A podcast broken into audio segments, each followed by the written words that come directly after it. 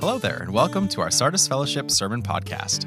My name is Richard Frankowitz, and I'm the youth director here at Sardis Fellowship. To find info on our speaker and series, please check the podcast description. Thanks for listening and enjoy.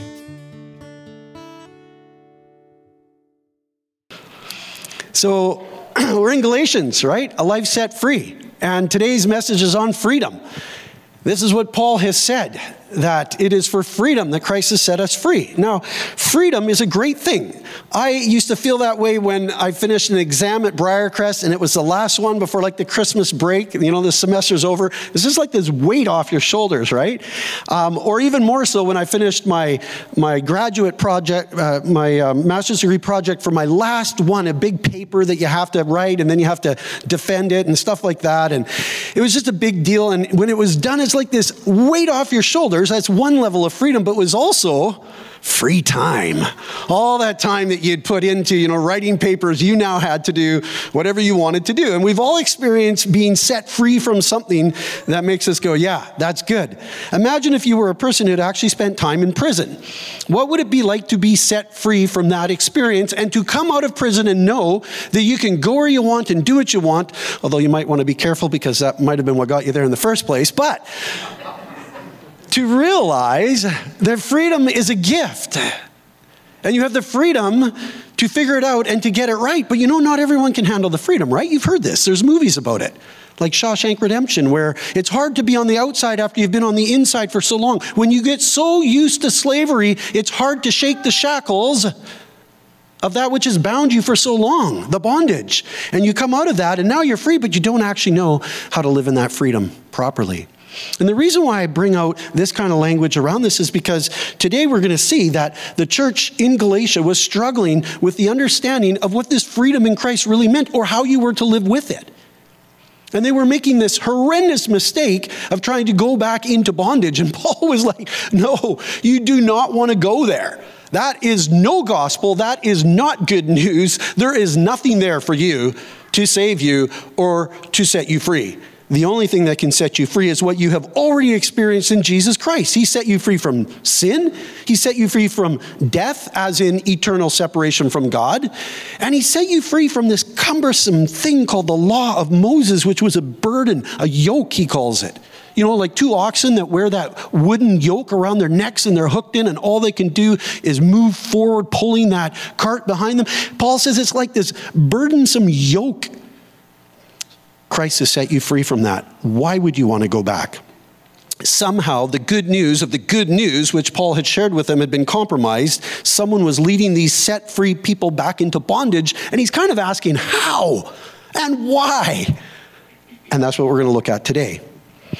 Now, if anyone knew how important this freedom was. It was the Apostle Paul. I said to you when I started this series that it, he gives a lot of his personal story at the beginning of Galatians 1, right? Chapter 1, a bit in 2. And he's, he is the person whose life has been set free. And he knows this firsthand because he was so determined to keep the law perfectly. And yet, when he realized he could not keep the law and he experienced Christ, Christ set him free from that. So, this is a bit of his personal experience. And I think for those of us who've truly come to faith in Jesus Christ, we know it for ourselves as well that our lives have been set free from sin and death. Why are they, after knowing what the law could not do, now turning back to the law? Paul reminds them of this. Mark my words. I, Paul, tell you that if you let yourselves be circumcised, that was an idea of like going back to, com- to be a part of the law. If you put yourself back under the law, Christ will be of no value to you at all. What does that mean? It means if you're going to go and trust in the law for salvation, you can't be trusting in Christ. You can't have both. You can't mix this. It's one or the other. So what's it going to be? You going to trust in the law or Christ? You trust in the law, Christ is of no value to you. Again, I declare to you that every one of you who lets himself be circumcised, that he is obligated to obey the whole law. So if you're going to put yourself under the law of Moses, don't just think it's one aspect of the law, it's the whole law. And how well are you going to do if you're trusting in that law to save yourself? And so that's Paul's warning. And out of that mindset, he says in Galatians 5:1, and this is our key verse for today, it is for freedom that Christ has set us free. Well, what is this freedom? The very reason why Jesus has come was to set them free from sin, but also from this law, because the law condemned them. Don't hear this wrong. The law is not bad. The law is good. The law reflects the holy character of God. Well, then why all this kind of language that sounds like it's bad? Well, it's only bad when you believe that you can be saved by keeping it. You see, that's where Paul says now you're under a curse because cursed is everyone who does not complete or fulfill the entire law. Well, no one can. Well, therefore, the law is not good. But the law is good. In and of itself, it shows us how holy and righteous God is. It tells us what sin is. So Paul asks the question that probably the Galatians were asking, which is, well, then, Paul, why was the law given at all? Right? That's a fair question to ask, and maybe we've wondered that ourselves because let's think about it. If, if the goodness that God had for us was going to be a free gift, and it was to come through the promise, and it was promised to Abraham, and it was to all people who'd be on earth that all of us would be blessed. So whether you're a Jewish person or a non-Jewish person, person, everyone was going to be blessed through this promise, which was Jesus Christ, and it would happen by putting your faith and trust in Him. This is God's grace shown toward us. You don't have to earn it. You don't have to buy it. You don't have to jump through hoops. You need to say yes to Jesus. So all of that is ours, why was the law then given? Why not just cut out the law and go straight to the cross and give us this gift? Well, you know, have you ever read a good story or watched a good movie? They don't get right to the point right away, right? It builds up. There's a crescendo, there's a climax, there's a point where you know very well that at the point of the climax of the story, you get it. And you get it because of the buildup, right? And Paul's to, in essence, say the law had a purpose. It served a purpose for years and years and years and years of helping us to understand something. No one can keep it. We all miss the mark. So that's the build up until what? The promised Messiah, a Jewish man born to woman in the fullness of time come into our world to save us from our sins. That should have been the aha the law was there until Christ came, and now it is completed in Christ. The law was given alongside the promise. Why then was the law given? It was given alongside the promise to show people their sins, but the law was designed to last only until the coming of the child, which is a reference to Jesus who was promised. Now, you might not be familiar with the language of that verse because that's coming from the New Living Translation. Some of you use that one, it's a great one. I chose it on purpose because it really articulates exactly what Paul is getting at.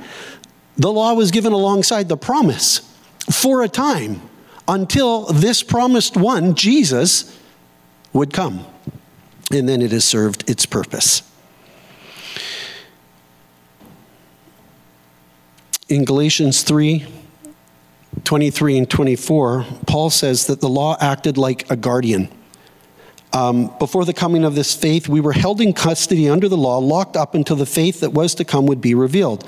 So the law was our guardian until Christ came that we might be justified by faith. Remember, we talked about being justified as put right with God. It's not that you yourself are righteous, it's that the righteousness of Jesus is now yours and you are made right with God.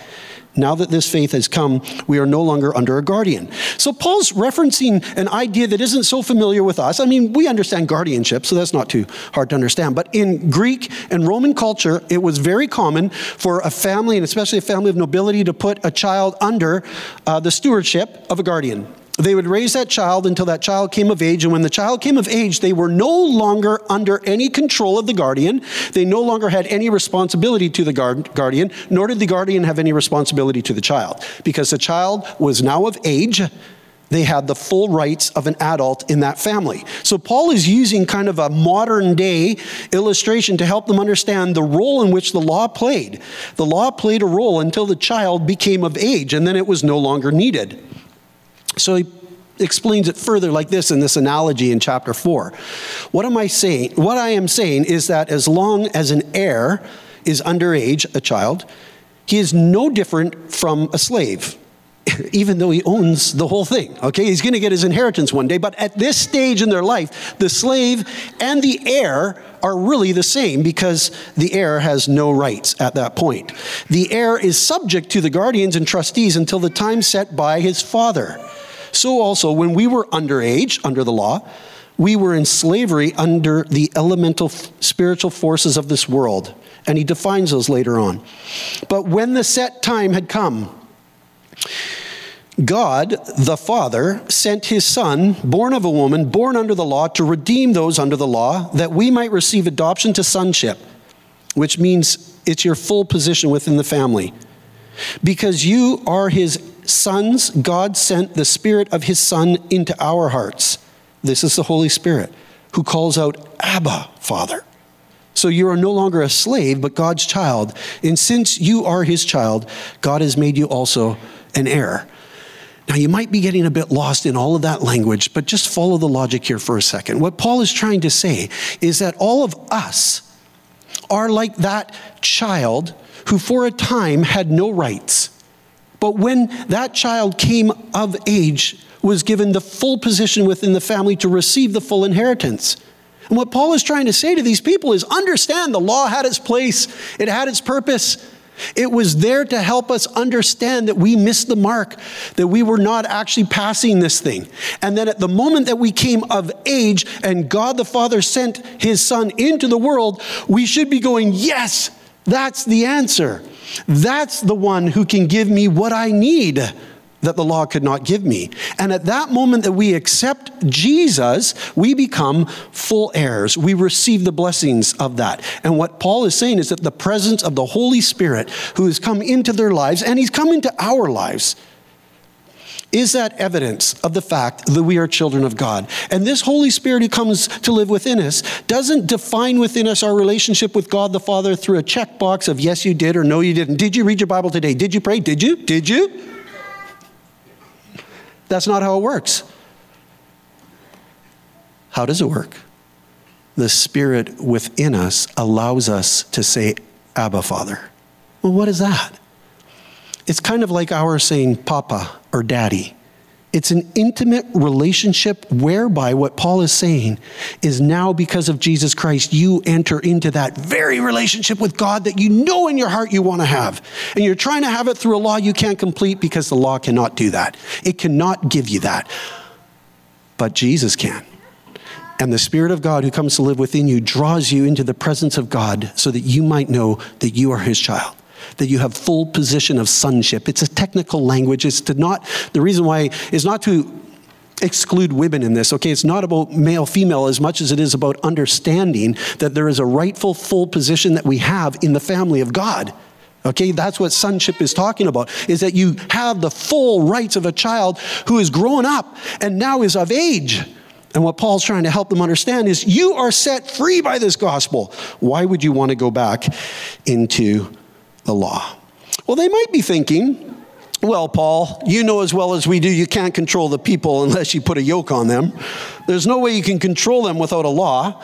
Well, you know, we kind of understand that. We have rules in our homes, right? We have rules in society, and they're good rules. They are things that are trying to help us to be able to live together and all that kind of stuff, right? But let me ask you a question Can those rules produce in the heart of the person any kind of change? Do the rules have power to alter the heart of the person who's trying to live under the rules? The answer is no. The rules can only do what? They only point out when you fail. And if they're harshly applied to the life of a person, you know what even happens worse than that? Is that the person just realizes there's no way I can ever meet the mark, therefore I'll just be rebellious. I think this is important for us to understand because what Paul was seeing was actually that the law and the misguided understanding of the people who thought that they were actually keeping the law, you just have rebellious hearts. Your heart is so hardened you don't know how far off the mark you are. You think you're meeting the mark? Paul called sin a missing of the mark, like an archer who shoots a bow at the target and he misses the target. He says, You're missing the target. Those rules don't empower you for holy living. But I can tell you what does, Paul says, the gospel of grace is Jesus Christ. And he would not bend on this point. It is for freedom that Christ has set you free. Stand firm then. Stand firm. Don't be budged on this. The whole gospel is right there. The whole point of Galatians is that Paul is not going to compromise on this point, nor can we. You want to know why? The moment you do, there's no gospel. There's no good news. Paul says, Stand firm then, and do not let yourselves be burdened again by a yoke of slavery. Do not go back there. Well, then, Paul, what should we do? Because this is new territory for these Christians, and they're not sure exactly how to live without the law. And he says, You, my brothers and sisters, were called to be free, but do not use your freedom to indulge the, flesh. Rather, serve one another humbly in love, for the entire law is fulfilled in keeping this one command love your neighbor as yourself. Well, that's hard for them to really grasp. They had been trusting in the law because the law does point them to what is right and what is wrong and what is good and what is bad. But now in Christ and with the coming of the Holy Spirit, there's something new that Paul is trying to instruct them. You're going to be guided now by the Holy Spirit. And the way in which the Holy Spirit works in our life is He wants us to humbly love and serve one another. That's what your freedom is to be used for. Your freedom is not to be used to indulge your sinful nature, your freedom is to be used to fulfill, fulfill the command of Christ that he gave to his disciples on the night before that he the night before he died, right? When he washed their feet and he gave um, that long teaching. In there, he gave this command. I give you this command to love one another as I have loved you, as Christ has sacrificed his life for them, not just the washing of their feet because their feet were dirty that was a picture of what would happen on the cross the next day, where he would wash them completely by his blood that was shed, okay? So the picture of the feet being washed is of the cross. Love one another as I have loved you means that we are to sacrificially love one another.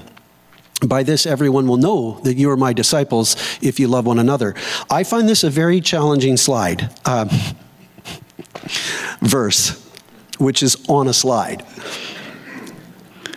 I find it challenging for this reason. I usually evaluate whether I'm a spiritual person based on the me and God equation, okay? How am I doing, Lord? How are my thoughts? You know, is my heart inclined to say yes to Jesus? And am I reading my Bible? And am I praying? And all those kinds of things that we kind of would maybe do. You know, we have moments in a devotional time, in a quiet moment, or sitting out in creation where we're worshiping God. And those are wonderful and they're beautiful. And I'm not trying to take away from them, but what I'm trying to say is I'm hearing Jesus say, But I evaluate your spirituality by how you love one another. Oh, how often do I take time to assess myself against how I'm treating others and how I'm viewing others? Whether I'm starting within my home, within my home, loving, you know, spouse and children, and then neighbors and people we connect with and go to school with. Like, how do I evaluate? Am I doing with those people. Because Paul's command here is going to be that the Spirit of God is now guiding you to humbly serve and love one another.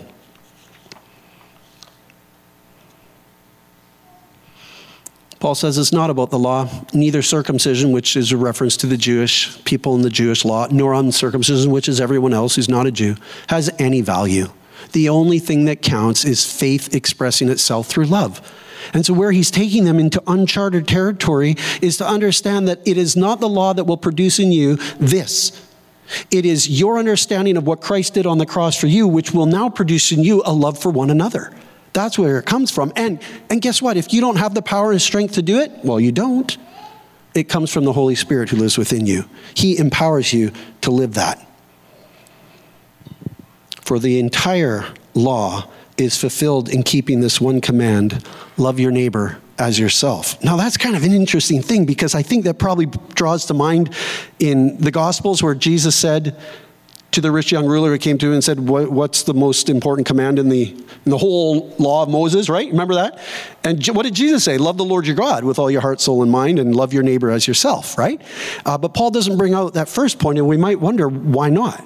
I, I don't think in any way, shape, or form Paul is negating that we are to love God first and foremost in our life. I think what he's challenging them to understand is that it is the test of our love for God by how we love our neighbor. That unless we are loving one another and serving one another in humility, in love, we're not actually loving God the way He wants us to love God. Do you follow the logic? God first, yes, and always, but how? Well, it's proven by how we treat each other. And I find this very challenging. This is a test. This is the witness that we have, is how we love one another. We are set free from something. We are set free to something. So Paul would say, You are set free from sin. You are set free from death. You are set free from the law. But you are set free to love and serve one another. That's what it means to have a life set free. In Romans 13, and I'm going to go to Romans a bit. I told you this before, where Galatians and Romans have a lot in common. And uh, sometimes he just says it slightly differently in um, one letter or the other. But he says, Let no debt remain outstanding. Notice I've highlighted except the continuing debt to love one another. For whoever loves others has fulfilled the law the commandments. Oh, the commandments you shall not commit adultery, you shall not murder, you shall not steal, you shall not covet, and all the other commandments are summed up in this one command love your neighbor as yourself. Love does no harm to a neighbor, therefore, love is the fulfillment of the law. And to that I say, wow. Wow. Like these Christians were going, well, Paul, yeah, we've trusted in Jesus, but you know, we want to kind of bring the law along with us just to make sure things stay in order. And Paul's like, it doesn't work that way the way it stays in order is that you understand the love of Jesus Christ shown for you becomes the love that fulfills the entire law of the Old Testament. That's what the gospel of grace is. And they were kind of thinking, well, but Paul, you kind of sound like this grace thing is going to govern us, and we think it sounds like a license to sin. Oh, yeah, grace will cover it. Is that what Paul's saying? It's just go ahead and you've got permission now to go sin? That's not what Paul's saying at all. And he says it again in, in Romans 6 1. Uh, Shall we go on sinning so that grace may increase? That kind of an idea. Well, the more I sin, the more grace increases. So, hey, that's a good thing, right? And he says, By no means. We are those who have died to sin. How can we live it any longer? So he in no way is trying to stress the fact that this freedom we have is freedom to sin. You know what? Sinning is our default. I hate to say it, whether you got the law or you don't have the law, we sin. People who sin with the law, people who sin without the law, our problem is we sin. We're good at it. We're very good at it. You know, I had two older brothers and they taught me a lot, but they didn't have to teach me much about sin. I was pretty good right out of the gate, you know? Now, they had a few tips along the way. The bottom line is, Paul says, we have a problem and the law cannot cure it, but Jesus can. The cross can. The cross can cure it. Jesus sets us free from the power of sin and death over us. Romans 8 2, because through Christ Jesus, the law of the Spirit who gives life, the Holy Spirit gives us life, He has set you free from the law of sin and death. There is therefore now no condemnation for those who are in Christ Jesus. And it's not because I'm so good and you're so good. That has nothing to do with it. It has to do with what Jesus Christ did on the cross for us. And now the Holy Spirit comes to live within us. And I believe that's the key that Paul is going to introduce to them is the understanding of the work of the Holy Spirit who guides us, who empowers us. He's going to say to keep in step with the Spirit. Now, there's a bit of irony because right in the middle of Paul having this conversation with them about the law being fulfilled by the love and all that, in verse 15, he says, If you bite and devour each other, watch out or you will be destroyed by each other. Uh, there were problems in this church. And so the bit of irony is you're trusting in the law. You believe that the law is the thing that's going to save you. You believe that the law is the thing that's going to make you right in the presence of God or good people or righteous and all this kind of thing that they're looking at the law for. And Paul says, You're biting and devouring each other. This is not working clearly. God has a new way of doing it. And it's going to be through His grace. It's going to be through the work of the cross. It's going to be through the coming of the Holy Spirit who empowers us to treat each other in love. That's what Paul is trying to help them understand. So he says, Walk by the Spirit, and you will not gratify the desires of the flesh. That's his key. Oh, Paul, Paul, Paul we, need, we need everything written down. We've got to check these. No, no, no, no. That's not going to empower you to be right before God. But yielding to the presence of God within you that will be your strength and power. We're going to talk about that in a couple weeks.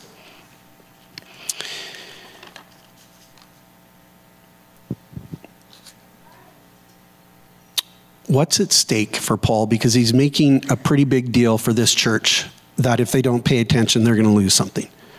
He says there will be no gospel at all if you give in to law. If you go back to law keeping, you've not been set free. In fact, your Christian liberty, your liberty in Christ, is gone. It's gone. And you'll be back under this burden. A life set free is to understand that Christ has set us free not only from the law of sin and death, but from some kind of a system that we pin against each other. I think this is where this message makes sense for us today. We, in our humanity, have such a bent towards law keeping, box checking. As long as we're doing better than someone else and we get a critical spirit and a judgmental eye and we push ourselves up and we push someone else down, we don't talk like this, but we think it in our heads. And Paul comes along and says, Stop judging each other. Let the law of Christ, which now lives within each of us by the power of the Holy Spirit, guide us. I'm going to give you an example of some of Paul's thinking out of Romans 14 on what's called disputable matters. Things that they were arguing over, things that related to dietary laws that you can find in the Old Testament, things that related to days of the week that you would worship on. And this is what Paul has some instruction. Let's just read this through. Says, Accept the one whose faith is weak without quarreling over disputable matters. One person's faith allows him to eat anything, but another whose faith is weak eats only vegetables. The one who eats everything must not treat with contempt the one who does not. And the one who does not eat everything must not judge the one who does, for God has accepted them. Who are you to judge someone else's servant? To their own master, servants stand or fall. Now, don't get lost there. What he's trying to say is this employer cannot go to that employee of a different employer and say, You need to do this to do your job right. That employee gives an answer to his own employer. And what Paul's saying is, Our master is Jesus Christ, our master is God. We stand or fall based on him, and they will stand, for the Lord is able to make them stand. So, whether you're Jew or non Jew, whether you keep the law or you don't keep the law, you both have equal standing in the presence of God. One person considers one day more sacred than another. Another considers every day alike. Each of them should be fully convinced in their own mind. Whoever regards one day as special does so to the Lord. Whoever eats meat does so to the Lord, for they give thanks to God. And whoever abstains does so to the Lord and gives thanks to God. For none of us lives for ourselves alone, and none of us dies for ourselves alone. If we live, we live for the Lord, and if we die, we die for the Lord. So whether we live or die, we belong to the Lord. I didn't know Devin was going to read that in his prayer today. Thank you, Devin, for bringing out that verse. For this very reason, Christ died and returned to life so that he might be the Lord of both the dead and the living. You then, why do you judge your brother or sister, or why do you treat them with contempt? For we all stand before God's judgment seat. Paul is wanting us to understand that we have freedom in Christ. It is freedom from the law, it is freedom from sin and death, and it is freedom to love and serve one another. It is also freedom to enjoy the things that God has given us in this world that we could give thanks to God for. And so we wonder sometimes, well, what guides us? We've shared this before. There are good language, good words here to help us. In essentials, unity. You know, the incarnation of Jesus Christ, his perfect life lived, his sinless life, his death on the cross, his burial, his resurrection, his ascension to where he reigns now at the right hand of the Father. These are the essentials of the Christian faith. You throw those away and you haven't got anything. In non essentials, liberty. And that's what Paul's talking about here freedom. Freedom to enjoy one thing or another, but dependent on your relationship with God, he makes you stand, okay? In all things charity. You know, where we do disagree or we think someone else is in the wrong. Hey, you know what? Pounding them to death isn't probably the way in which you're going to win them to the Lord. Show the grace of God. Invite them to a new understanding. Encourage them along in their faith. And the reason why I bring this out here is because I'm hoping that this series in Galatians not only helps us understand our own faith better, or for someone who hasn't yet come to faith, that you would put your faith and trust in Jesus Christ, but that for every single one of us, we will care about that third line, that we will be grace filled people who care more about encouraging someone along than just pointing out all the ways they got it wrong. That's the Spirit of Christ. That's the way in which the body of Christ works. Yes, there's a place for truth, but it's right alongside grace, and those two need to go together hand in hand. So, Paul would instruct us, brothers and sisters, you were called to be free, but do not use your freedom to indulge the flesh. Rather, serve one another humbly in love, for the entire law is, is fulfilled in keeping this one command love your neighbor as yourself. Love does no, no harm to a neighbor, therefore, love is the fulfillment of the law. Amen? I'm going to invite the worship team up at this time, and we're going to sing a closing song. I'm also going to invite um, our prayer team to come up. a couple of um, Brad and Selena Smith, they're going to be over here in front of the baptistry. We wanting, we're wanting to give opportunity from week to week that if you have something you want to pray about, Maybe something heavy on your heart you just want to pray with another person, that you could come forward during the last song or even staying after the service is over and just have a time of prayer with our prayer team people. You could be a person, though, that realizes, you know what? I have never actually made a decision to follow Jesus Christ. And I want to do that. And I want to talk to someone about that. That's also an opportunity to come and meet with our prayer team. So we invite you to join us during this closing song. You can be singing it, you can be prayerfully in your heart seeking God, or you can come forward and also receive uh, prayer with Brad and Selena. Thank you. Thanks for listening to our Sardis Fellowship Sermon Podcast. If you'd like to learn more about our church, please check out sardisfellowship.com. Have a great day and God bless.